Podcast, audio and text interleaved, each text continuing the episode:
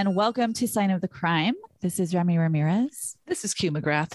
And um, we're we're just reporting to you live from dystopia, from the patriarchal dystopia that is the fucking United States of America.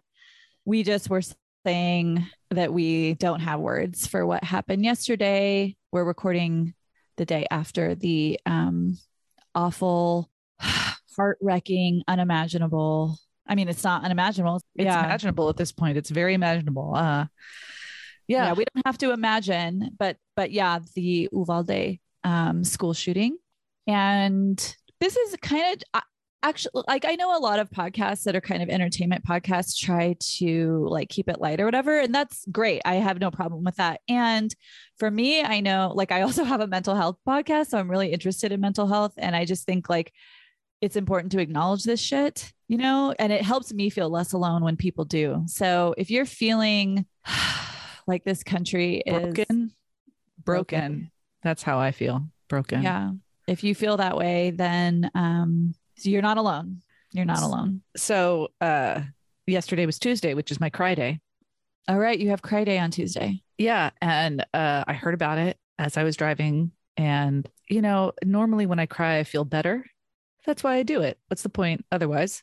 Right. Um, yeah, I'm a Capricorn. Everything's got a purpose, you know? right. And I did not, I did not feel better. No. Um, it just kept coming. I actually had to park kind of far away and and just wait until I could like you know, not be a sniveling mess to walk into Trader Joe's. Cause, like, you know, I mean, I was like, are we all going to be like this? But no, the world kept going because that's what the world does. And it was, you know, just me, just me being like, what the fuck? When, um, when Sandy Hook happened, I was pregnant with Olivia. Oh. And yeah. And I remember, and Aaron was with me, and we were both Aaron, just. Aaron is your friend. Aaron is my know. BFF for all time. Um, one of my favorite people, top five, top three favorite people. We love Aaron. We love Aaron. She's the best. And we were together uh, staring at the television. And at one point, and I was, uh, you know, I mean, I wasn't thinking. And at one point, Erin looked at me and she was like, Look, and I had my hands on my uterus, on my bulging uterus. You know, I basically, I was just protecting the Holding, child that I hadn't yeah. even given birth to yet uh, because it was, you know, I was terrified in that moment. I was terrified to send Olivia to school today. Yeah. We don't live in Texas. We don't live anywhere near Texas Yeah. But, but you it know, doesn't matter you know Yeah. it's the reason my just freshly turned nine year old has a phone because if i you know i would love to see yellow tape try and keep me out if my if my kid called me and said there's a problem at the school you couldn't stop me and Yeah. you know and that's the reason she has that because if there was anything i'd be there in seconds and it's so fucking scary i'm sending you know jude's going to go into kindergarten next year i'm dropping them both off into the public school system next year and i uh the parents i i can't It's no. that's the only part i can't imagine because i won't allow myself to because i'd never come back from that yeah. um and that was too devastating. oh god um i was reading a story about one of the parents from sandy hook who did an open burial did an open casket when she buried her son because she wanted the world to see what had been done to Mm. him Oh my God. and you can read an article about it there's there's an article about the open casket and i'm not going to because they she described what his injuries were yeah. and we get pretty graphic but i'm not going to do that here because it was a little almost more than i could take um and but you know but the, what they're saying is it, they're not saying it it's true that they're having to identify the children with dna with DNA. because and i was like what Yeah. and it really didn't make sense to me in that moment like my brain couldn't process that and then i i started looking up information on the gun that was used and it it's so devastating that they're not recognizable and i lost it and then i cried on a wednesday Oh, you cried on a Wednesday. i cried on a wednesday i cried this morning and i hate that Oh. unscheduled cry time. Um, but you know, I there are no thoughts and prayers. It just Yeah. does like Fuck the NRA. Fuck the NRA. Fuck the NRA. I just sorry, but like, you know, I'm not. No, I'm not sorry at all. This is I'm like not sorry. I'm an not sorry. engine of of terror. Get the fuck out of my country. I'm. I can't believe this is still happening. When you look at the number of mass shootings in this country compared to any other fucking country in the world. Oh, it's not even close. No, it's it's not even close. And it's because other countries are like, "Oh shit. we we actually care about our people. We we don't put profits and politics. Oh, I mean, I don't know. That's not I can't make that wide swath of a statement. But if you look at Australia, man, they had one mass shooting and they were like, well, there's oh, a yeah, there's a bunch of these countries, and I think it's fair to say there are countries that have. I think there's one country, I think it's Brazil, that has more mass shootings per year than we do, and then if you go per capita, there are a few other that are higher, but none of them are what we would put in like the U.S. Like we consider ourselves a first world country. We consider Yeah. ourselves that. That's Are we? hilarious. Are Yeah, we are though? I don't know. Uh, starting to feel a little thirdish, maybe sec. You know, like I, I'm just saying, as someone who paid like ten grand to give birth to a kid, starting to feel a little not firsty to me. But um, but yeah, we we are one of the we are the only country uh, that regards ourselves in that way. That um, that is just like eh, guns. You know, I mean. It's apple pie, guns, and and Paul Well, Bunyan. there's that Candace- American. Candace, Bootstraps. whatever, whatever the Candace, whatever her name is. Owens, her- Candace Owens. Yeah. No, no, no. K A N D I S S. I'm sorry. Oh, I don't know who that is. she's uh, she's this like she's running in Alabama or Geor- Georgia, I think, and her slogan is Oh like no! Oh no! I saw her. something and Jesus guns and Je- I'm just like, how do you put guns and Jesus in the same fucking sentence? No, I saw her. Was she the one who was like She's the one Uh, I posted the other day.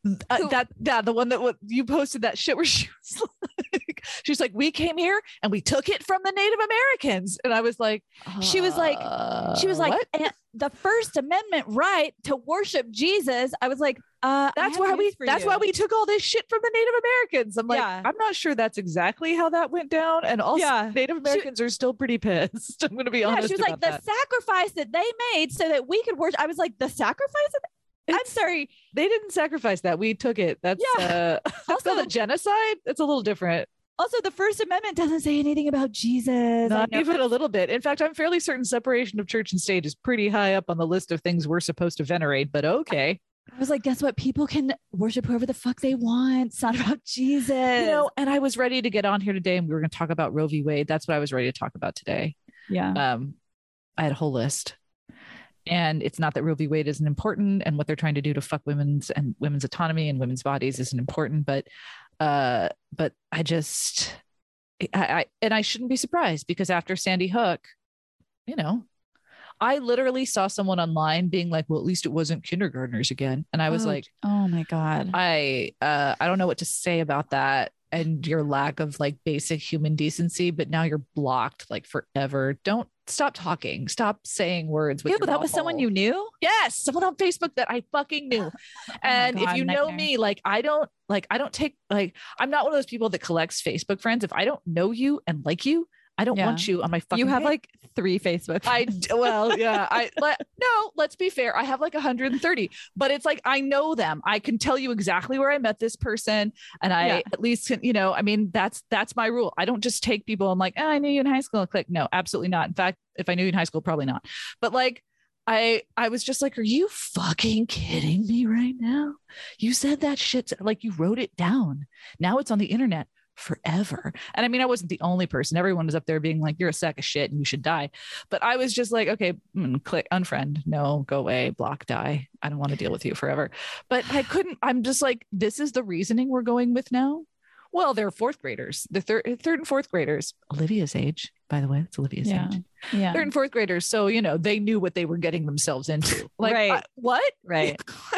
Well, and I also do want to say, like this news on top of Roe v. Wade, it's it's unbearable for me. I mean, like The I'm irony also. right. The irony is Yeah. palpable. Yeah. You fuck nuggets. Yeah. So anyway, we don't have strong opinions around here. Nope. We're pretty blase about all this stuff. And when we do, we keep quiet about them. Yes, I am. the ideal conservative woman. yeah, we're very docile, and I'll just be here baking. yeah, I do like to bake, but you actually love baking. I love baking. it's true. I make an excellent apple pie. Uh, No one Yeah. around here will tell you differently. Oh my god! but I will tell you to fuck off if you tell me that I have to. So there's that. yeah. So So there's that. all right. So should we get into this now? Let's talk about Aaron Hernandez. broken out of their their organized cry time. hmm Yep. Um, speaking of tragedy, uh, I'm going to tell you some tragic shit. I hope you're prepared. Okay. I'm so- ready. Go for it. Yeah, this one's interesting. I'm interested to see what his chart says. I'm always interested to see what their chart says, but this one in particular. So he was born in Bristol, Connecticut on November 6, 1989. So he's a Scorpio sun, Mhm. um, the son of Dennis Hernandez, who was Puerto Rican, and Terri Valentine, who was Italian. Uh, so that's, I'm just look at that and I was like, okay, so genetically he had a bad temper. like I've met Puerto- plenty of Puerto Ricans Hey. and plenty of Italians. Let me say, I lived in Puerto Rico for a year, and they were the happiest. I mean, But when they got also- mad, I'm trying to think if I saw any Puerto Ricans get mad. Because we're I, Mexican, I know what that temper's like. I mean, I will just say, I was like, man, these people are so fucking kind. Like, one I time, but I, I don't think that has anything to do with kindness. Like you can be incredibly kind and have a terrible temper. Well, that's living true. proof of that. okay, you're right, you're right. But they were they were much nicer than you are. Well, they lived on a fucking beach. Yeah, I'd probably feel a lot nicer if I lived at the That's- beach too. there was no winter. It was just like beautiful all the time. One time my car broke down on the side of the road, and I'm telling you, 10, no, one, two, three, four, five, six, seven, eight, nine, 10 men came out and tried to fix my car. And they were not hitting on me. They were not weird or gross. They were so nice. They were like, Esta niña con, con el carro. You know, they were they were just like the best. I was like, fuck yeah. Thank Did you, see that great tweet where a woman was like, once when I was with my mom, we had a, a a tire pop and we were struggling to change a flat on the side of the road, and a group of men pulled over, not to help us, but to ask us where the golf car golf course was, and she sent them 15 miles in the opposite direction. she is my hero. Like, that is good news. Uh, we love. We love to see it. Okay, All go. right. Um, so Dennis and Terri had what could euphemistically be called a troubled union. Uh, that, according to the Netflix documentary about this, which I think is called Inside the Mind of Aaron Hernandez, pretty sure that's it, it devolved into domestic violence. And as an adult, Hernandez recalled his mom throwing his dad out of the house on multiple occasions, but she always took him back. Cue the country song. Uh, the couple married in 86, they divorced in 91, and then they remarried in 96. So, an actual country song. Uh, in 91, they filed. Is that a country song? I mean, the whole idea of like getting divorced and then getting married and divorced and then remarried, I feel like that's a theme in a lot of country songs. Okay, sure. Yeah. I don't know. You should know, Remy. You're the one I that did. had the country. I, I had a country phase when I was 14, actually. And as a two stepper, as an avid two stepper, I will say I am very picky about the country that I like, but there is Okay. really good. okay, country well, out you were there. less picky when you were 14 because I remember listening to some absolute shit. Yeah, I'm not gonna lie about that. That's true. Oh, that reminds me. Speaking of absolute shit, when I was in Whole Foods yesterday, they were playing Amy Grant's CD from. oh my god, I told Sarah that story yesterday. I was like, okay, wait, we have to TO to tell this story. God, sorry, everybody. What when when we were kids, Quintana was really fucking into Amy Grant. Really? Who was that? Who is that Christian fucking singer? Okay, but she had a pop album, so give me some credit. I wasn't Right, into with- the Christian songs. Yeah, but she had that that bullshit like Baby, baby. I'm taken with, with the, the no- oh, you know it. I know you know it.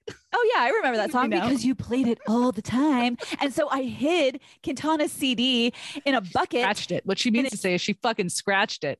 And Quintana was so pissed. And I would because you wouldn't stop playing it. and It was bad. I was like, this music is bad. I'm sorry. This coming from the person that I had to listen to fucking achy breaky heart type shit for like a Ew. year. How dare you? I never listened to Achy Breaky Heart. How dare you? Okay. Anyway, um, our trauma aside. Yeah. So in 91, they filed for bankruptcy. So money was an issue uh, in the home when Aaron was growing up. And unsurprisingly, Hernandez later stated that there was constant fighting in the home. Both parents would be arrested and involved in crime during their lives. And Aaron Hernandez's older brother, wait a minute, what did I write? Oh, okay. Both parents would be arrested and involved in crime during their life and Aaron's life. Okay. Hernandez had an older brother, Dennis Jonathan Jr., known as DJ, and their father pushed both of them to excel, particularly in sports. But you can see it coming. He was often abusive towards the boys and their mother, especially about their ability in sports. So the beatings Hernandez's father inflicted on him and his brother were sometimes for absolutely no reason at all, or they were alcohol related, but most often they occurred when their father believed that they were not giving 100% in school or in athletics. So this is an unfortunate but not unusual family dynamic, particularly in the 1990s, and both brothers lived in constant fear of their father, but at the same time they also revered him. Um, yeah can't relate, but okay. Um, Aaron was seen by his coaches and teachers with bruising believed to have been inflicted by Dennis, and it's established fact that Dennis once punched Aaron's youth football coach over a dispute about coaching methods. Dennis Hernandez was a polar- polarizing figure, violent and abusive, homophobic. That's important, as well as a strict disciplinarian. He expected and often got the best out of his boys. He was well known in his community and was referred to by his friends and family, and I'm not kidding about this, as the king. Mm. Not for long, though, because in January of 2006, when Hernandez was 16, Dennis died from complications from a hernia surgery. And that shit, that he, it was completely unexpected. It came as a huge blow to his family. It, he went in for hernia surgery, really normal, and died. Holy um, shit. Yeah, that, that it doesn't really happen. According to his mother, Hernandez was heavily affected by his father's death, and he acted out his grief by re- rebelling against authority figures.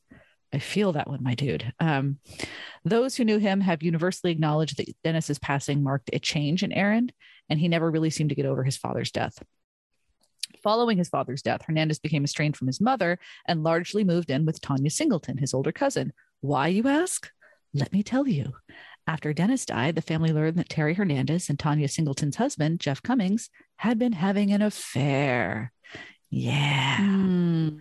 And after the affair became public, instead of apologizing and trying to repair broken relationships, Terri moves Jeff into her house. Mm. Yeah. Like literally a month later. Wow. So, yeah. Tanya divorced Jeff's low down, no good cheating ass and this affair enraged Hernandez, as did his mom's seriously questionable decision to move her boyfriend into her dad's bed before it was even cold. This anger drove him to spend pretty much all his time at his cousin Tanya's house, which, despite the fact that she loved him, was probably not the best place for a 16 year old. Uh, mm. It was mm. while he was living with Singleton that Hernandez became more involved in criminal activity. And as if that wasn't enough, it also came out that Aaron was sexually molested by as a child by a teenage boy who babysat him. According to DJ Hernandez, Aaron was forced to perform oral sex on the teenage babysitter, and that abuse allegedly began when Hernandez was six and continued for several years. Yeah. Oh my God. Six years old. Yeah. It's not great. Um, so by the time Aaron was a high school senior, shit's getting pretty real in every front of his life. He is an all star football player in high school, and he won many accolades for his performances on the football field uh, although he excelled at every sport he participated in, including track and baseball, he set state records for receiving yards and touchdowns. It was considered a top recruit, a top recruit for the tight end position, and he earned those achievements. He was known to work harder than anyone else in order to outperform his peers. Uh, as is the Norman football, he also sustained some injuries on the football field, including a number of head injuries. Put a pin in that. During one game in 2006, Aaron took a blindside hit to the head so hard that he was knocked out cold and he had to be taken off the field in an ambulance. 2006 mm-hmm. was not Aaron's year. Uh, in the documentary, a good friend recalled Aaron telling him later in his life that once, when the friend like casually smacked Aaron's head playfully following a successful football game, that hit had resulted in a concussion. Wait, so that resulted in a concussion? My guess is that he had probably gotten knocked around in the game and when his hair and, like uh, have you seen dudes when they yeah like, they, yeah they're like yeah buddy you know and they do the thing where they smack? That yeah. probably yeah that gave him a concussion. Holy shit. So it's it uh, it's really anybody's guess how many concussions this dude sustained in his football career dating all the way back to high school uh, his injuries aside, Aaron had what most people would consider a really successful high school career. He was incredibly popular, very successful in his chosen sport, and he was dating the equally popular and beautiful Shayanna Jenkins, a friend he'd had since elementary school. In addition, Aaron was allegedly exploring his sexuality with a number of other partners, both men and women. As we've discussed, he we've managed to rid our society of archaic and outdated concepts like prejudice and homophobia and this yeah, we, which oh, yeah, we don't have that. No, right. Nope, not totally. a problem now. But in 2006, it was alive and well. So a star football player with a super hot girlfriend known for demonstrations of machismo, who was raised by a father who was known to drop the F word pretty liberally. And I'm not talking about fuck, most likely did not feel comfortable making outward displays of homosexuality or gayness, gayness or bisexuality. Right. I'm learning. Um, so the Netflix documentary features a classmate and alleged romantic partner of Aaron who unequivocally lays out his own sexual relationship with Aaron and says definitively that he wasn't the only male partner Aaron had. He made it pretty clear that Aaron had a roster that included men and women. Uh, the man was popular. Uh, furthermore, he detailed the sense of fear and paranoia they both experienced while engaging in these sexual acts because they were afraid they would be caught. They they both had a mm-hmm. lot to lose. You know, they're living in a time and place that was not tolerant, much less accepting of gay relationships. So this is when we begin to see some paranoia from Aaron about being caught or outed as a gay or bisexual man. Aaron had always been planning on attending the University of Connecticut, which would have kept him close to home. But as fate would have it, famed football coach Urban Meyer from, wait for it, the University of Florida discovered Aaron. Why, why do you say it like because Florida? Okay. Okay, because Florida. taking this situation and adding Florida to it was never going to be good. well, also, I think they have like a they have I an mean, uh, excellent football team. Right, and I only right. know this because my husband loves football, and right. I know, and I only knew the name Urban Meyer because I, you know, we had at, you remember Drunk Asshole Sunday. My husband hosted for years what we called I called Drunk Asshole Sunday at my house because a whole bunch of dudes came over and screamed at my television about men running around in suits with a ball.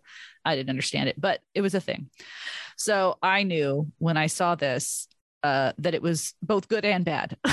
right. Okay. Got um, it. Got so it. Uh, Meyer recruits Aaron, convinces his high school to let him graduate a semester early.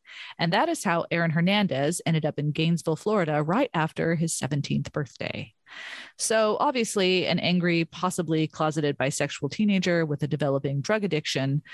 By the way, he was using drugs um, couldn't pick a much worse location than Florida for relocation, but that's what happened.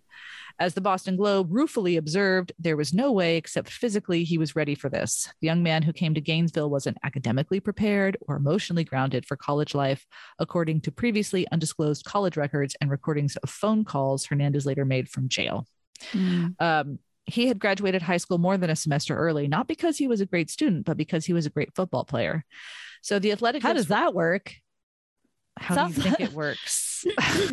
they were just like, you know, babe, you don't have to stay in school because you're such a good football player. Well, they were like, clearly you're not going to be a scientist. So, you know, you're smart, you're smart enough. You can drive a car and cash a check. That's what you need to be able to do. And Lord. You're, you're big and strong now.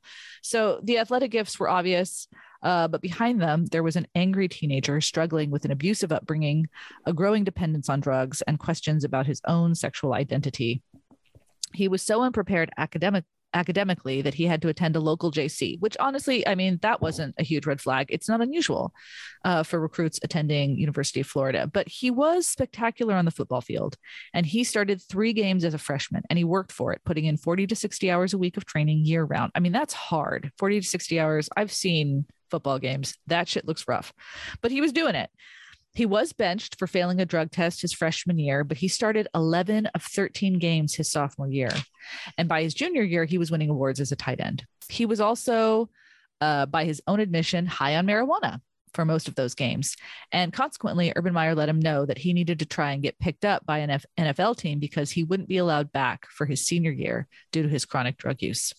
Yikes. You have to remember you have to remember that uh, weed is a big fucking deal until literally like a couple years ago. And truly, this man's life might have been turned out really differently if weed wasn't a big deal. And we'll talk about why later. So he announces that um, he'll be entering the draft in January of 2010. And due to his talents alone, he was expected to be a first round pick. Unfortunately for Hernandez, there were what there were what they call off field concerns uh, the NFL thoroughly vets every player. And when they went through Aaron's life with a fine tooth comb, they found the drug use. They found a bar fight in 2007 where Aaron punched the shit out of a bar owner for demanding that Aaron pay his bill. Oh, um, yeah. Uh, all in all, they found what they call a lack of social maturity, which undoubtedly had something to do with being plucked out of high school early and dropped several states away to play a violent sport in a state known for drugs and chaos. well, all, well, also being abused all of his life doesn't doesn't really set you mm-hmm. up for mm-hmm. success. Mm-hmm. Well, and there have been people who are like, yeah, there are lots of people that that get abused um, that don't do the things that he did and don't have the reactions that he had. And I, Mm. you know, that's true, but I, I, I that's why I think it's important to to take into consideration how young he was and how they literally were like, okay, we want you to come be violent here, just Right. here. and I'm like, just in this one spot, and then please be a normal human. Like we know everything's fucked, and that you're really oh, young. you're saying to compartmentalize that yeah, violence, right? Okay, yeah. Could that- could you go attack men on a field um and hurt them, but not too badly? You know, like not that bad, and then uh just go and study. That'd be great if you could do that for us. Um, so. Yeah, that didn't work out. So call me crazy. I feel like that might have played a factor in his lack of Well, maturity. but also lots of football players are able to do that, right? They're able to. you would be surprised uh how not true that is because what you have because we're talking about college football and what you have to remember is that for every NFL player there are 10 college football players who thought they were going to be NFL players who aren't because they just didn't have what it took and Michael uh, my husband uh played college played college ball for one semester before he was like nope mm-mm, not not going to happen like he Hmm. was like it's incredibly violent they encourage it um and it, he was he went to college we're old so he went to college and what he graduated he graduated in 2000 so he went to college in the 90s and you know the drugs were rampant it was Okay. and i and like there are plenty there are funny plenty of football players who don't do these things and then there are plenty of football players who do but who manage to compartmentalize it but we are talking about college age dudes Yeah. The, right. it's a whole Totally. different it's a whole different deal Not the most evolved not at that most, point in their not lives. the most evolved. And this guy did have several strikes against him. So after promising to undergo rigorous drug testing, Aaron is drafted in the fourth round by the New England Patriots with a four-year, $2.37 million contract and a $200,000 signing bonus. And he did great. In fact, he did spectacularly well, and he became a standout star in the Patriots at the same time as Rob Gronkowski, known as Gronk, I'm pretty sure, and Tom Brady. He was part of that circle of success, and then he went to the Super Bowl in 2012, where he scored a touchdown. Not not everyone, not every football player gets to do that. That's a big deal. Huge Things, deal. yeah, you know, things are going really well for Aaron Hernandez on the surface. He was living with and engaged to his high school sweetheart, Shayanna Jenkins, with whom he had a daughter in 2012. He bought a beautiful 800, 8,000, 8,000 square foot home in Massachusetts. And in August of 2012, he was signed to a $40 million contract with the Patriots that Wow. 15.95 million of was guaranteed and a signing bonus Wait, yeah, and a signing bonus of 12.5 million. Damn. So at the time, it was the second largest contract ever given to a tight end. So Aaron Hernandez was definitely living the dream. But there are issues beneath the surface.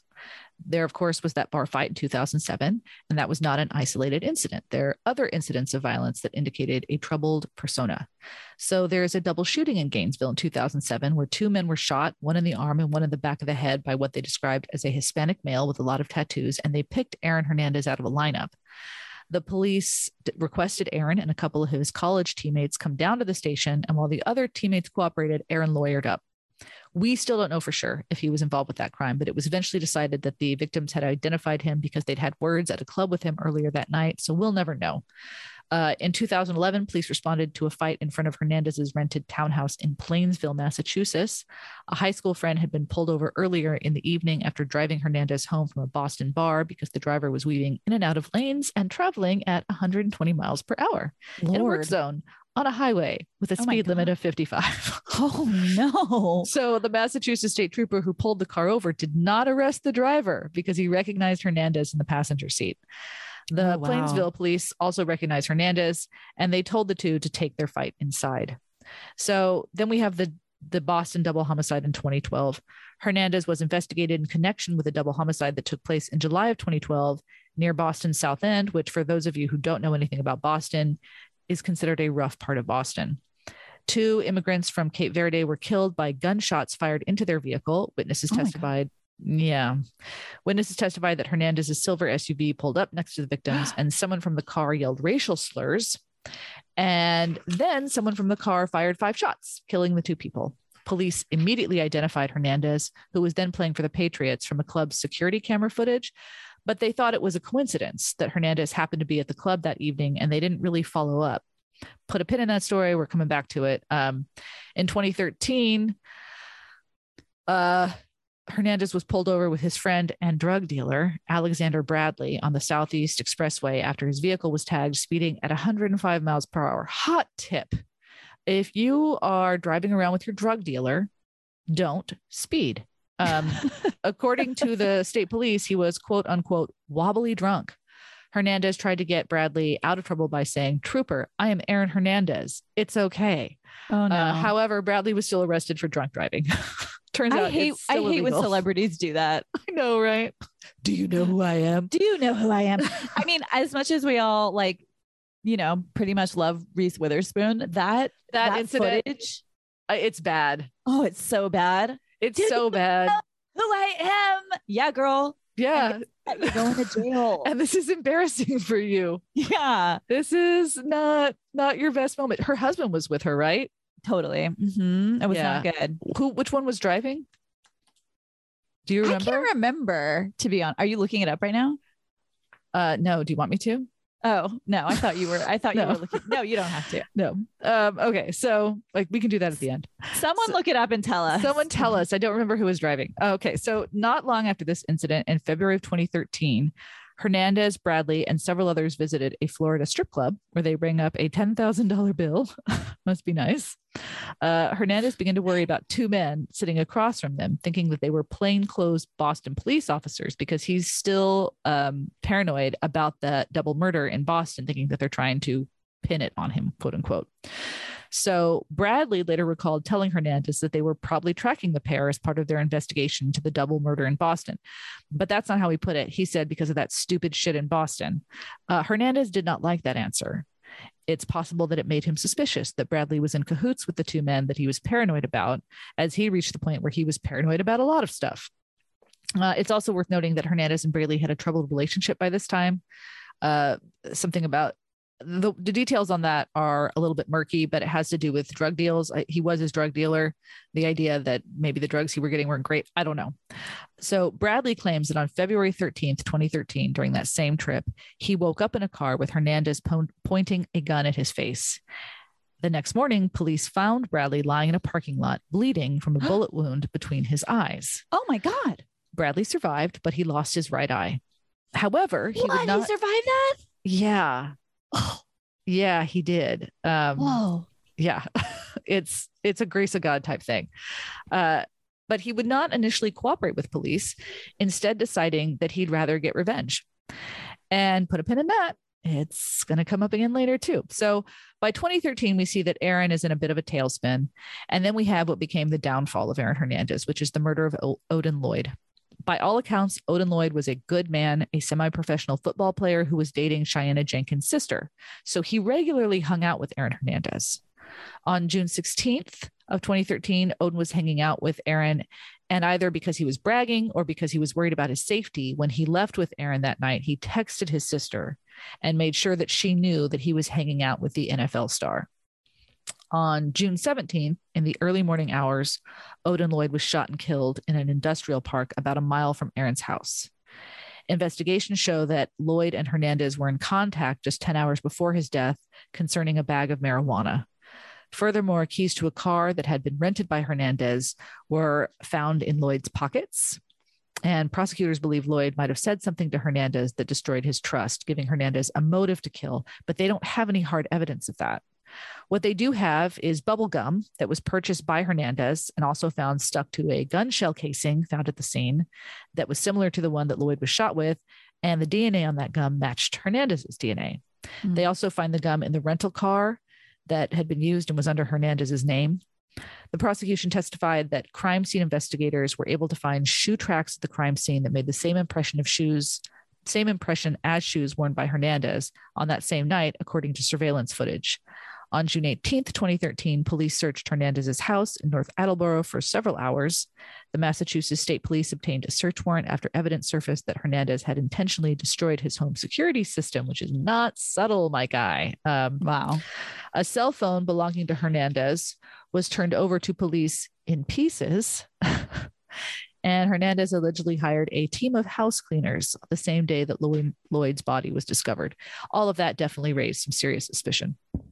So on June 26, 2013, Hernandez is arrested at his home and charged with first degree murder, one count of carrying a firearm without a license, two counts of possessing a large capacity firearm, and two counts of possessing a firearm without a firearm identification card. The first degree murder charge required a mandatory sentence of life in prison without the possibility of parole. Hernandez was held without bail at Bristol County, Massachusetts jail and House of Correction.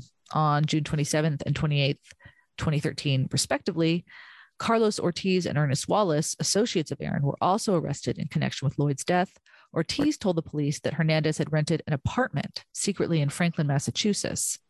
As reported by the Associated Press, a subsequent search of that apartment turned up ammunition and clothing that police believe could be evidence in the murder case against him. Ortiz was held on $500,000 bail, and on, on, on September 27th, Ortiz was indicted on a single count of accessory to murder after the fact in the killing of Lloyd. In addition, Hernandez's fiancee Shayanna Jenkins and his cousin Tanya Cummings Singleton were charged as accessories to murder for their for their suspected involvement in assisting Hernandez after he killed Lloyd. Fun fact: Tanya had breast cancer at the time and refused to testify. So she was held in contempt for months, seriously waylaying her cancer treatment, and she died in 2015. Oh. On August 22nd, 2013, Hernandez was indicted by a grand jury for the murder of Odin Lloyd. The trial began in Fall River, Massachusetts in January of 2015, with the prosecution hitting the highlights, the DNA, the fact that uh, Lloyd was with Hernandez, the, the, the bullets, and the fact that Aaron had told Patriots owner Robert Kraft that he couldn't wait for the timeline of the murder to come out because it would show that he was at the club when Lloyd was murdered. According to jury members, this was actually what put the nail in his coffin.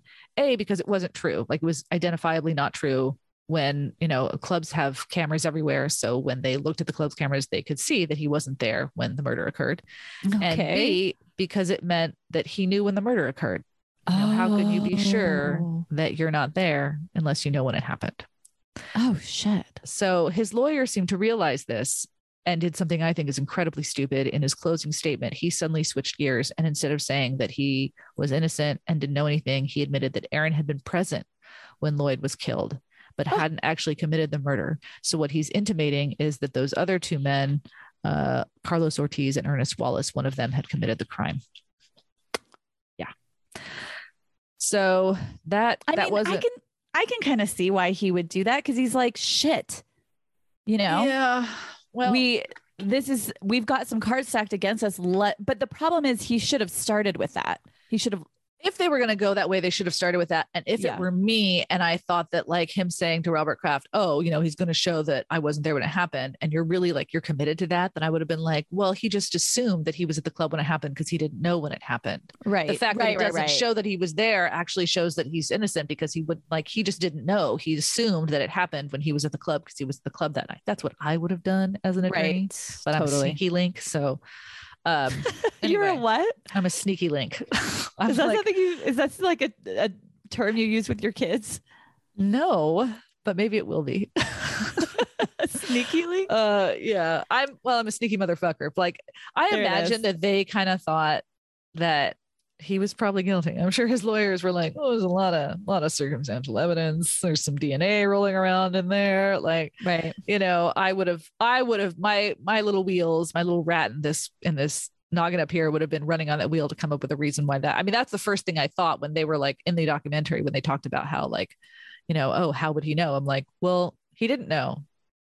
He didn't know clearly because he thought he'd be on the camera when it happened and he wasn't. That's proof ta-da mm-hmm. watch my song and mm-hmm. dance. You know i mean i would have come up with i would have come up with something different than like hey remember that thing i've been telling you this entire trial?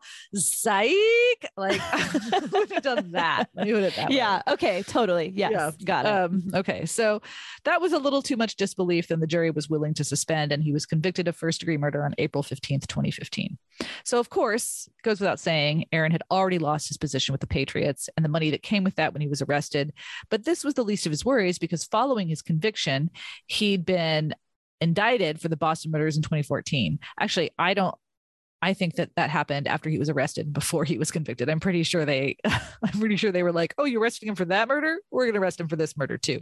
So that trial got started in 2017, and this time Hernandez hired Jose Baez. And if that name sounds familiar, that's because it should. He represented Casey Anthony Do you remember Casey Anthony? No, who's that? Hmm, Casey Anthony. This is why you are an astrologer and I'm a murderino. Casey Anthony is the woman who, uh, let's, I mean, allegedly, uh, killed her three year old daughter, Caylee.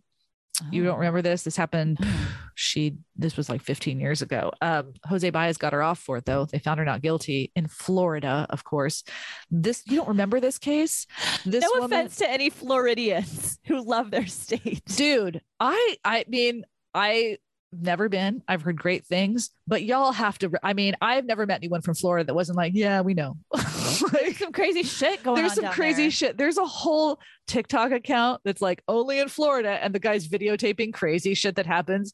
Like a fucking like there's like a chicken riding on an alligator who's like chasing a hippopotamus, and he's like, "Yep, it's just a Tuesday in Florida." You know, I mean, like it, we all know it's like when the crazy shit goes down, it goes down It in go- Florida. It goes down to Florida. Frankly, if I lived in Florida, I'd be proud of it. Maybe not Casey Anthony. I would not be proud of Casey Anthony, but um, yeah, Casey Anthony. I don't. I can't believe we have to add this case to the roster. Uh, she uh, said that she left her daughter with a babysitter, but and then turns out the babysitter didn't exist, and her mother was the one who was like, "We can't find our granddaughter, and our daughter, like, we haven't talked to her in months, and we don't. Our daughter is like out partying, and we don't know what the fuck's going on." And the cops were like, "Just take us to where this babysitter is," and she's and finally she's like, "I don't know," and they're like, "Take us to your job," and she shows up at a job that she'd been fired from three months before. I mean, this woman was a walking train wreck. Oh my God. How did she get off? Jose Baez is how she got off. And that and it worked out for uh, Aaron Hernandez too. That was a smart choice because despite having been convicted of uh, convicted of first degree murder in the Odin Lloyd case, and despite having former friend Alexander Bradley testify against Aaron in the trial and claim that the NFL star was the one who had shot him in the face in 2013, Hernandez was found not guilty in April of 2017. Mm-hmm. So that was a crucial win because Hernandez was very focused on his appeal in the Odin Lloyd case, but Baez was very clear with him that if he lost this Boston case, the appeal did not matter.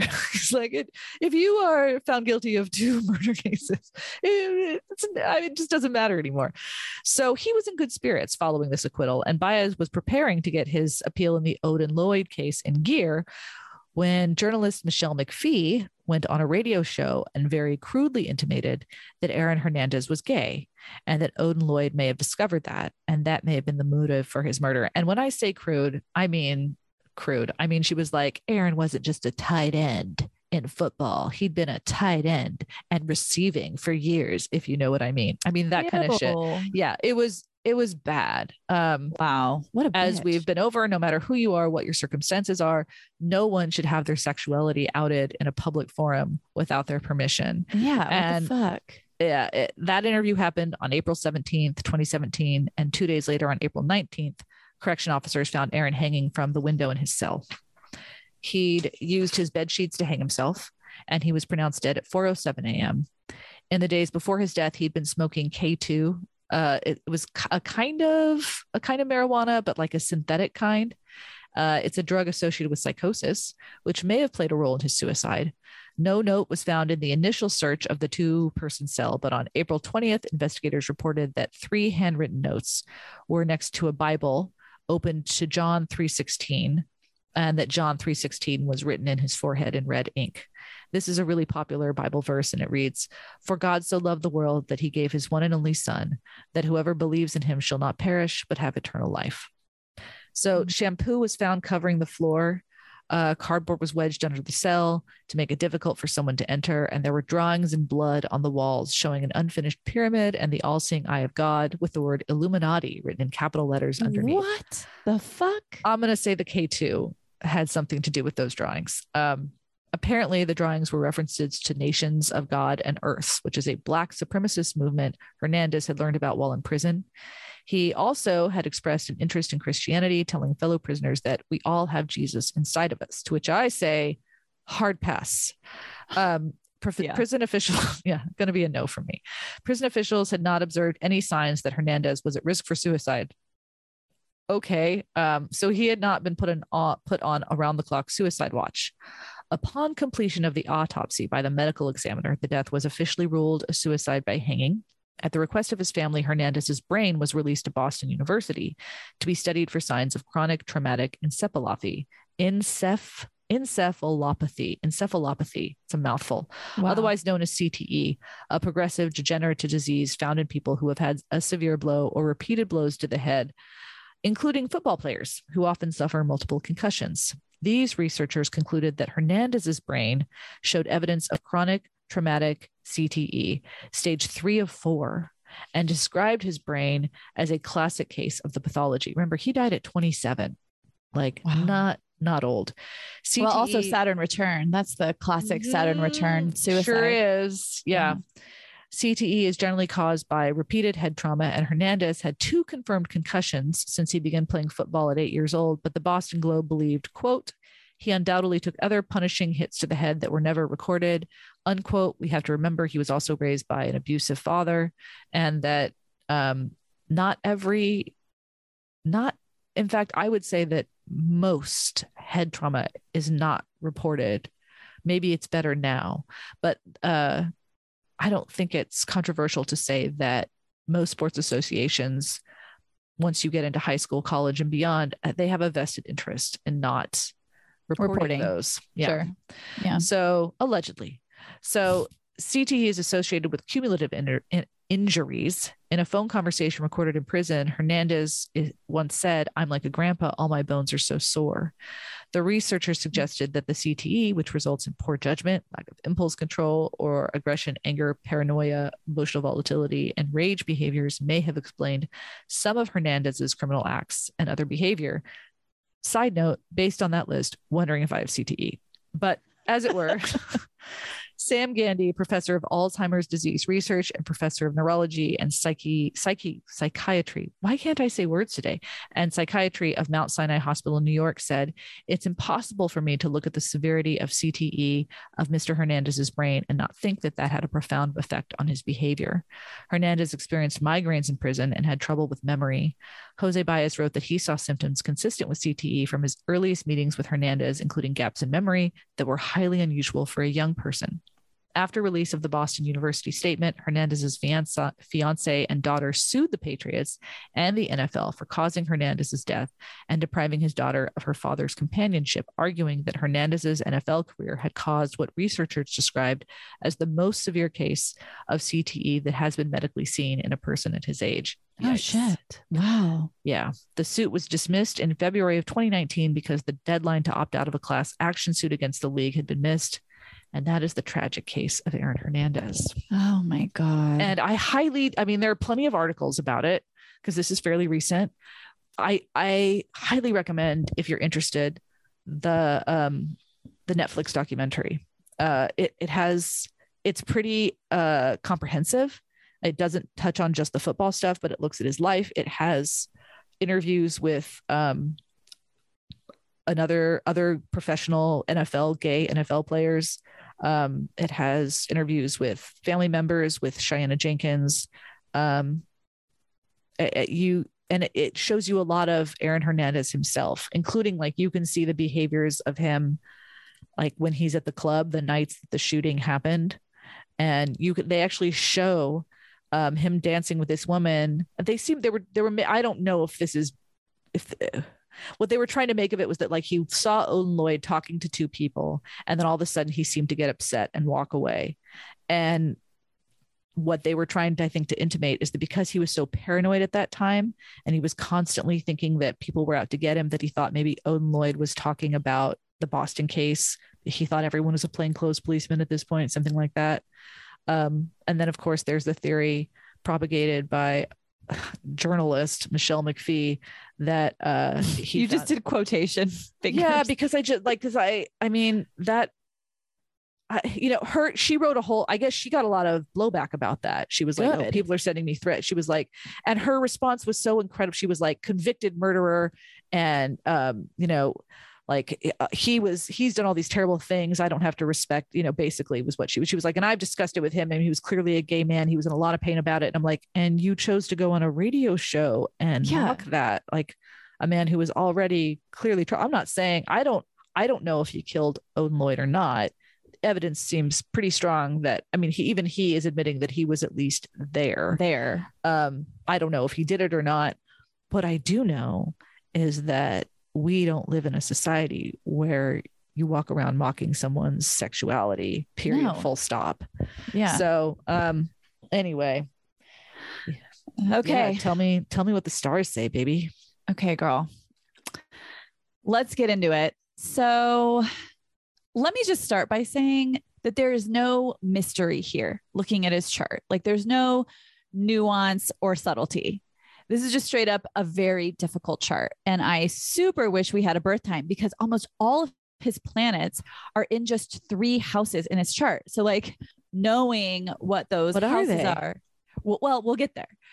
No, like, if we knew what those houses were, it would be really helpful. But alas, we Right. don't. Okay. So, let's start. Everyone, please put your birth time online. I'm Yeah, just could you- could you do that?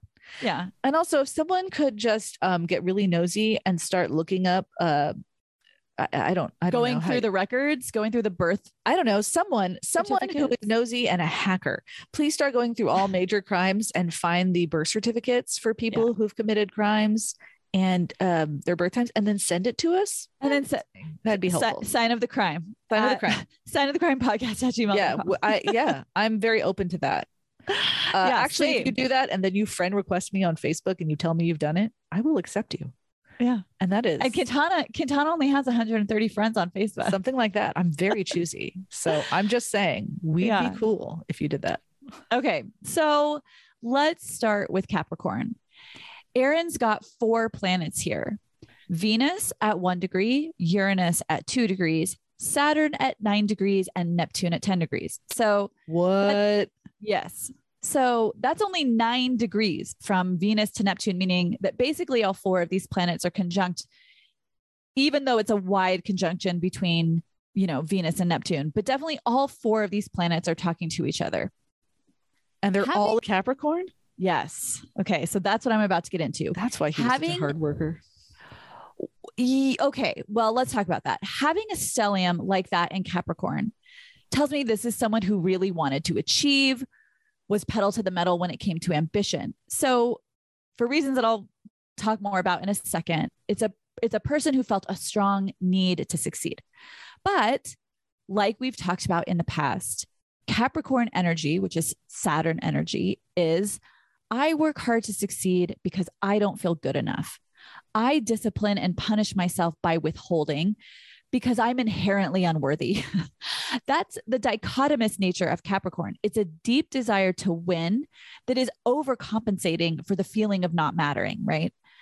But of course, just because a person is a Capricorn or has Cap in their chart, that doesn't mean that that's, you know, their sole focus or that's even like the dominating force in in their emotional DNA, right?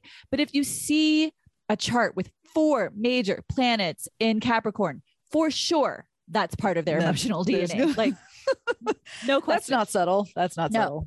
No.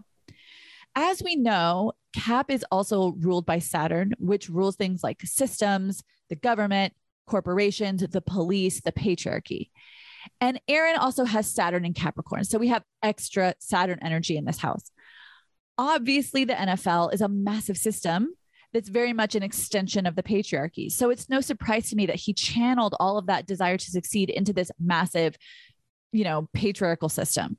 But I will also say, side note, I actually really like football as a feminist. I have always found that so strange about you, but yes, Remy and the be- Cowboys. it's because I learned the rules early on and actually like it's an interesting game. But um yeah, there's a lot of bullshit. So is capitalism. Doesn't mean I'm into it.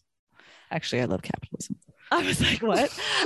um, no, but but I but it's fun. Like it's fun. If you take out all of the bullshit from football, it's actually a really fun, interesting game. But can you take all of the bullshit out but that's the right. That's the question. Like it's also incredibly That's how I feel about capitalism. Like this is really fun if you can take all the bullshit out, which of course you cannot. So Well, I think they're different. I'm going to go ahead and say that. I don't think that the game of football is exactly like capitalism. Okay. okay, Okay. uh challenge taken, bet. And I'm gonna come up with reasons why they're the same next time. Okay, great. Sounds like a plan. Yeah. Yes, I'm into that. Okay, so let's talk about his Venus. Venus rules relationships, personal values, money, beauty, creativity, feminine energy. So that means like oh, Women, oh, it's in Capricorn. Yeah. Rough. women, yeah. Women, femme folks, and femininity as an abstract energy all sort of fall into that category. Venus and Capricorn tells me this is someone whose personal standards, because that's what a lot of times people are like, oh, it's a romance. Venus is romance. Yes, it totally is and can be, but it's a lot of things. So a, a, lot of times I think people look to Venus for romance when they really should be looking at someone's personal standards. And when you have Venus in Capricorn, this tells me that this person's standards are very strict, right? This is someone who really values discipline and boundaries and rules as a way of life and also as a way of understanding pers- interpersonal relationships. Like this is not a warm and fuzzy vibe.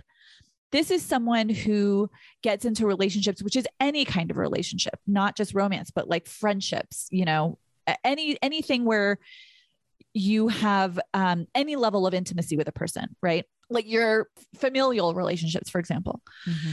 Uh, they get into those relationships being like there's a right way to be and a wrong way to be, and we keep those things separate it sort of reminds me of Walter in The Big Lebowski when he pulls mm. the gun out on Smokey on on the mm-hmm. on the bowling lanes and he, like that's the vibe like your toe was over the line period like that's not how we do things around here right and and if you there's okay well okay I'll get into it but like there's probably not a lot of compassion or wiggle room it's like boundary city up in there right interesting but right next to Venus, we have Uranus, right?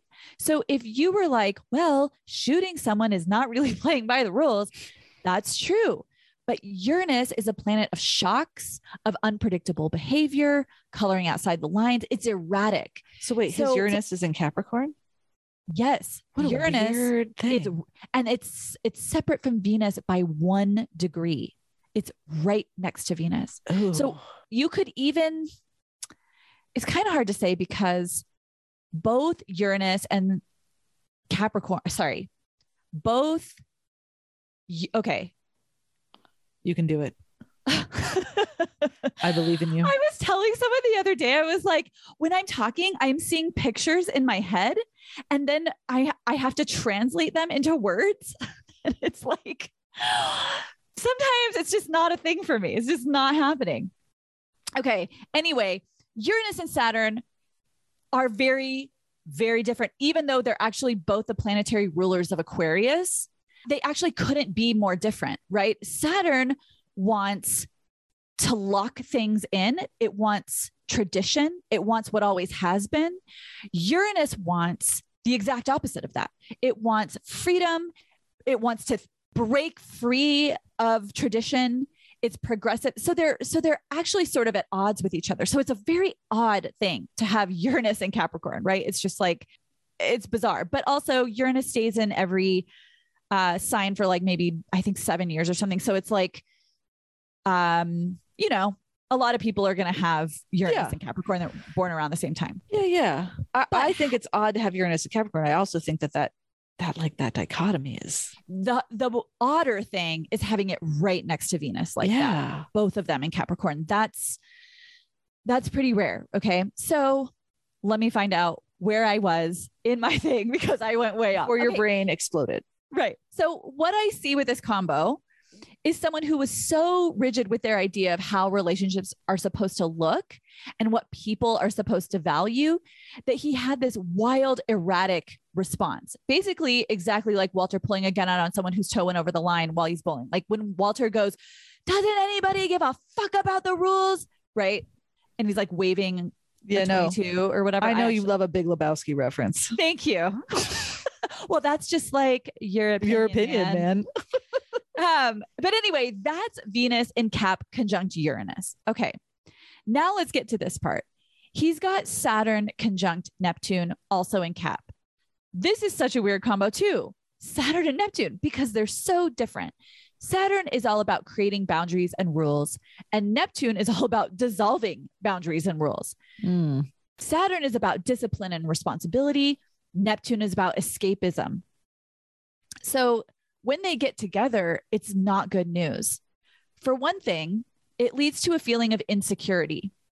because Capricorn is the security, Neptune is the dissolving of the security, right? So it's Great. a deep, Great. inherent lack of confidence. And if you're going to overcome this lack of confidence, you're going to have to really work hard because you don't, every, for every building block that Saturn gives you, Neptune melts it away. Does that make sense? Yes. Okay. Because this combo also points to negative thinking, loss, disappointment, rigid victim mentality, it's basically amplifying the worst aspects of Saturn. So you're also more susceptible to abuse, especially from the father, because Saturn often represents the father and Neptune kind of represents this trauma, right? Because Neptune rules the 12th house. This is the house of trauma. On that note, keep put a pin in that. Let's skip across the chart over to Cancer. So, Cancer is directly across from Capricorn in the zodiac. And Aaron has two placements here Chiron and Jupiter. And they're six degrees. I mean, it's kind of a wide conjunction, but it's six degrees. So, like, it's totally legit. So, this is fucked. Chiron is a planet that oversees our deepest wounds and our healing journeys. Chiron in Cancer represents a wound of family. Jupiter, the cosmic megaphone that's just out there making everything bigger, conjunct Chiron means that this wound of family is going to be super big.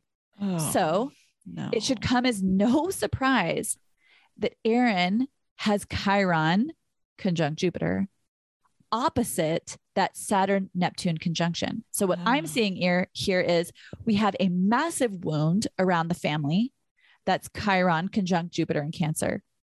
And that wound is because of how abusive his father was, how badly his father affected his confidence, and how his father instilled a sense of discipline in him to the point of serious abuse.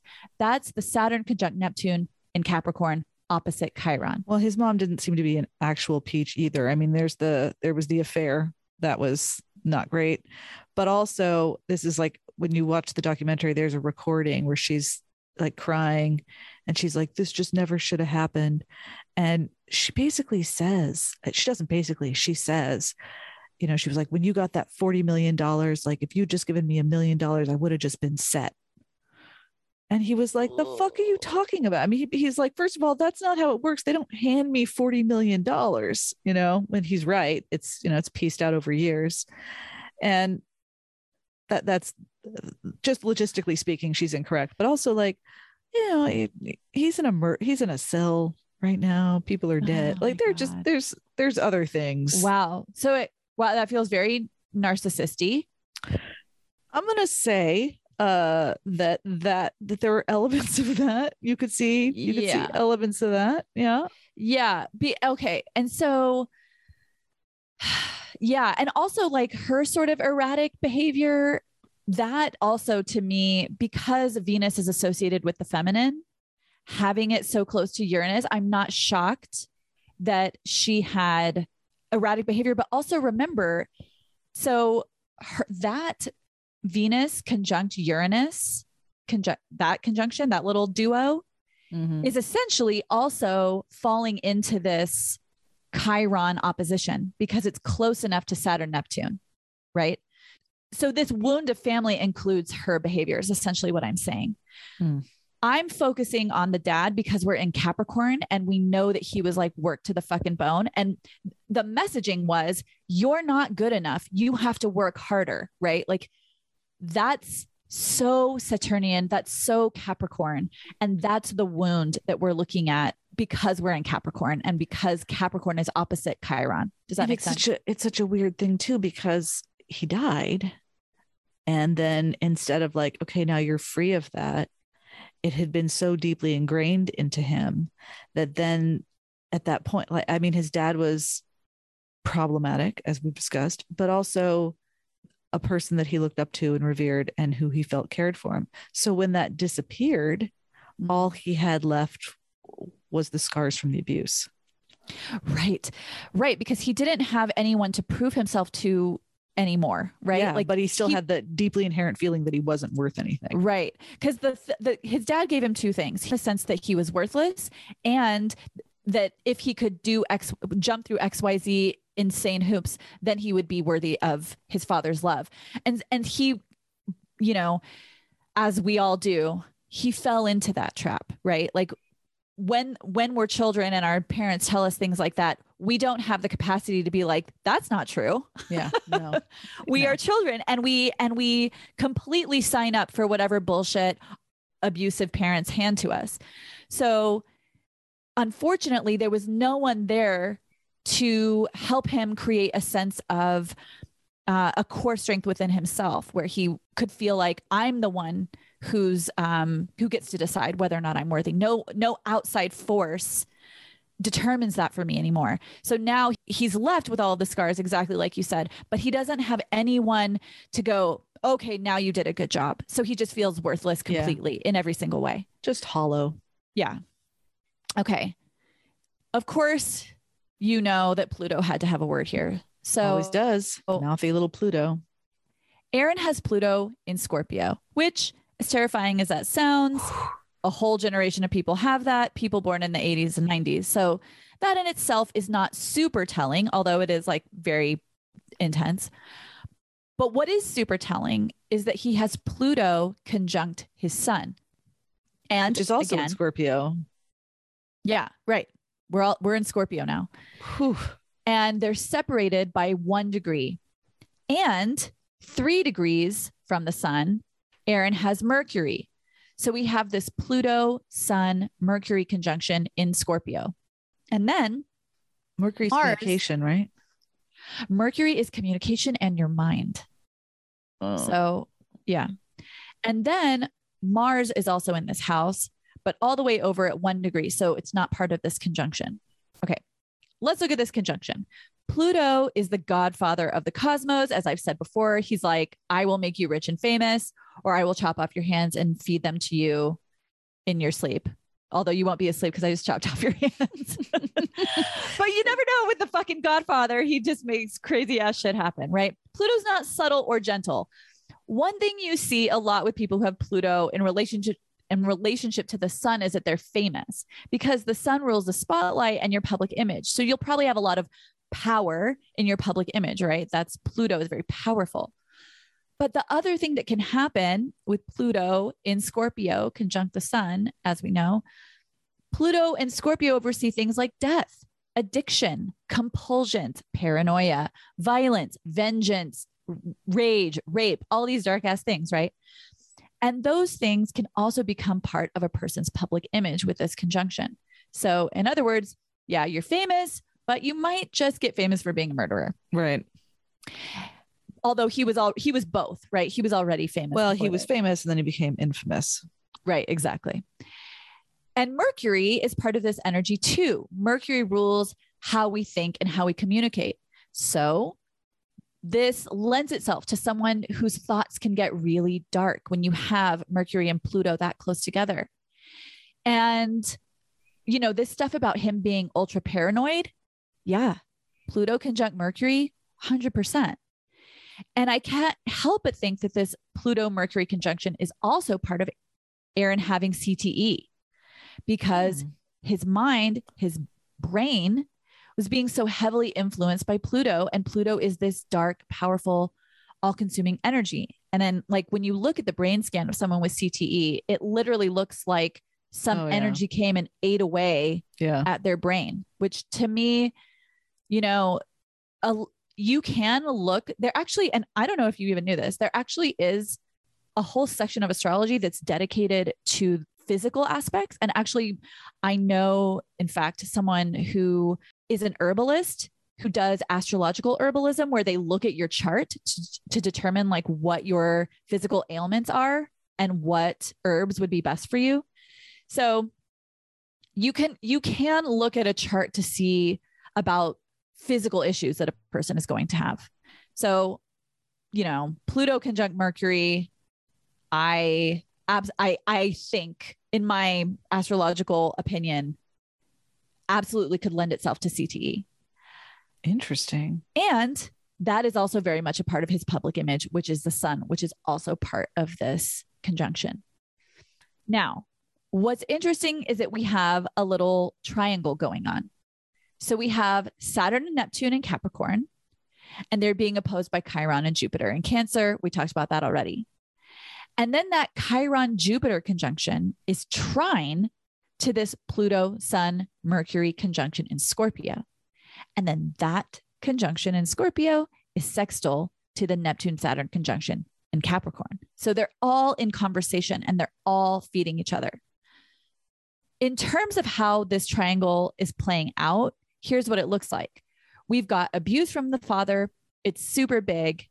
It chipped away at his self esteem by making him feel like he wasn't good enough and he always had to work harder. That's why he got famous because of that strict, disciplined, and also abusive energy that he was raised with. He was like, My dad says I suck. So I suck and I have to get better. I'm worthless. So I have to prove my worth. And then voila, he works so hard. He gets into the NFL. But that same abuse is also the reason he has these dark thoughts about death and vengeance and paranoia and violence that lead him to murdering. And so that abuse is also what leads him to being known and becoming famous for being a murderer. So they're all interconnected. Now, let's talk about Mars here. First of all, people with Mars and Scorpio are generally just really good in bed. Okay. So just a fucking heads up, side note, sidebar. If you see that in a chart, you might just want to hit that green flag. Yeah, just your girl over here giving you the hard facts. No pun green intended. flag. Unless uh unless you see like some of the other shit we've been talking about in this chart. Well, Like if you've got like a Venus and Capricorn with a Uranus Capricorn right next to it, maybe not. Maybe don't hit yeah. that. So that that part's that's not we That's don't not great. it's not the best, especially yeah with all the other shit involved. But here's the downside to Mars and Scorpio. It has big obsession energy. And I actually, oh, and I was going to say, it doesn't surprise me with Mars and Scorpio because Mars rules lust and Scorpio rules the genitals. So it doesn't surprise me that he um, had a lot of sexual partners, right? Like that, that makes sense to me. Um, but, but here's the downside there's a lot of obsessive energy, right? And I actually dated a guy once who had Mars and Scorpio and he was great in bed. But when I ended it, he would not take no for an answer for years. So that Scorpio energy can get addicted and it becomes obsessive. And because we're dealing with Mars energy on top of it, which is Aries energy, because Aries is a planetary ruler of Mars Mm. and Aries is the god of war. So when you combine Scorpio and Aries energy, what you can get is obsession that results in violence or this like um, paranoia. That's another part of can be a part of the shadow energy of Scorpio Mhm. Paranoia and violence, right? That's Scorpio plus Aries. Not always for sure. And I want to be clear about that. Like this guy who I dated who was like not taking no for an answer, he was not violent at all. So, you know, I want to be clear. But but when you look at this chart, that Mars in Scorpio is sextile to that Venus Uranus conjunction in Capricorn. is this? I will tell you later. Okay. Uh, we're not going to say his name on this. Venus and Uranus, if you recall, are at one and two degrees respectively of Capricorn, and Mars is at one degree of Scorpio. So this is a tight as fuck sextile. Damn. He's Yeah. just like, I mean, there's like no wiggle room, like breathing room only. Right. It's so intense. So now that means that when Aaron was thinking about how his interpersonal relationship should work, and he was feeling very rigid and strict and disciplined about how how they should work, and then uh, you know, maybe they weren't working that way, or there was a slight, a, a little slip up, and and Uranus is right there, being like, do something crazy, you know, like because Uranus does that. That's what Uranus does. Yeah. And then we have Mars in Scorpio in on it too. Mars in Scorpio is like, I cannot stop thinking about this. I'm obsessed. I'm addicted. I'm mad as hell. And there's only one way to settle this score, and it's through war, it's through violence. In other words, it's through murder. Mm. And that is the astrology of Aaron Hernandez. I mean, I guess in this case, you could see it coming, which doesn't make it any less heartbreaking. It's, yeah. And I am so, so curious what these houses are.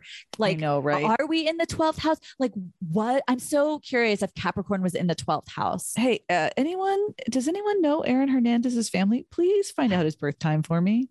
I would love to know. Honestly, I mean, please make all of this public information. I just want everybody's birth time. I actually feel like from now on, um, if I'm going to make you my Facebook friend, you're going to have to send me your birth time first. yeah. I want birth time and place and birthday, and then I'll let you know whether or not I'm going to take you on as a Facebook friend. That's my new criteria. Yeah. 100%. That's my new Don't bother with us if you don't know your birth time. If you Come don't know your birth time, please come on. also, I'm going to say this because every week I'm like, fuck, I forget to say this. But um rate, review, subscribe. you don't forget to say that every week. I feel like I that do. every week. No, I never remember. Sometimes I remember to tell people to email us, sign of the Oh. crime podcast at gmail.com, but I never remember to say rate, review, subscribe. So Oh, okay. Well, you said Yeah. it. Do you feel better? I do. Thank you. Okay. Yeah. So glad to hear it. Yeah. Do we know who we're um I didn't. we're check. covering? I didn't check. Okay. Well, You want to check right now? uh, You got your calendar up? give me one second. Oh my God. Oh no. Oh no. We're Who doing is it? we're doing Manson. Oh, we're doing Manson. Yeah. Fuck, dude. Yeah. It's a big one. I hope you're ready. Hope you're ready, baby. Did But the crazy thing about Manson, we just did Dahmer last time? I know we're on a roll. Uh, the crazy thing is that did Manson actually kill anyone himself? No. Manson never killed anyone. Right. No, Manson never killed anyone. That's why it's such a bizarre. I'm so curious, and I bet there's a birth time. I'll bet you anything there's a birth time You think so? Actually, we I can think Google so. that one right now. with these like big, you know, headliney. He's an iconic. Uh, He's an icon. He's an iconic villain. No, he really is. No, know? I mean I get what you're saying. Yeah. yeah. I mean, a lot of them, like you know, Dahmer, Bundy, all you know, all these we big didn't ones. have a birth time for Dahmer. We have a birth time. Yes, we did have a birth time for Dahmer. We did? Yeah, I knew those houses, girl. Mhm. Oh, uh, we have a birth time for Manson. I knew it. I told you, Yeah. hundred percent. Yeah. Yeah. Yeah. And he wasn't, I always think of like, I don't know why. I think of, I forget that there are people older than boomers. I think because just boomers have, they have this all encompassing presence, but he was born in 34. So he would have been what, the greatest generation? Whoa. Wait, is he still alive? He is. no, he died. No, he died Oh. a couple of years ago, I want to say. Oh, really? Wow, yeah. But that. um, yeah, let me see. Doop doop boop boop ba doop boop. Maybe I'm wrong. I don't. I don't have a memory of Manson dying. I think this is so annoying. Sorry, you guys. We don't know. we don't know if Manson is No, dead. he- no, he did die. oh, he, he did. died. Okay. Yeah, in 2017, Oh, November 19th, 2017. Ooh, he he died in Scorpio season. Yep. Uh, he had colon cancer. But I mean, he wasn't young. Wow. So, and, and a lot of that in prison. So, All, uh, most of it in prison, right? yeah, I, Yeah. I don't, yeah, I, I mean, I know, I know about, everyone knows about Manson and uh, we grew up in California. So, like, there's lots of, there's lots of people there who tell stories about Charles Manson. If you work in the industry, which I did a little, not, I don't really qualify, but I know lots of people who have. And some of the older ones will have stories about like brushing up against him, and they're weird stories. Oh yeah, he was weird as a three dollar Yeah, bill. he's fucking weird. Like weird enough to the point that I'm like, no one, no one was like, we need to drop a dime on this guy. Like, like well, no it was But I guess it was, you know, it's the it, 60s. was it was a different time. It was a different time. Everybody was weird, but okay, well, that's All right, well, we'll get into it next time. We will. All right. I will. yeah. I will. I'm going to tell you all the gruesome details, and Remy's going to explain to you why it was probably in the stars. Yeah, that's what we do. That's what we do around here. All right, I love you. I love you too. Bye.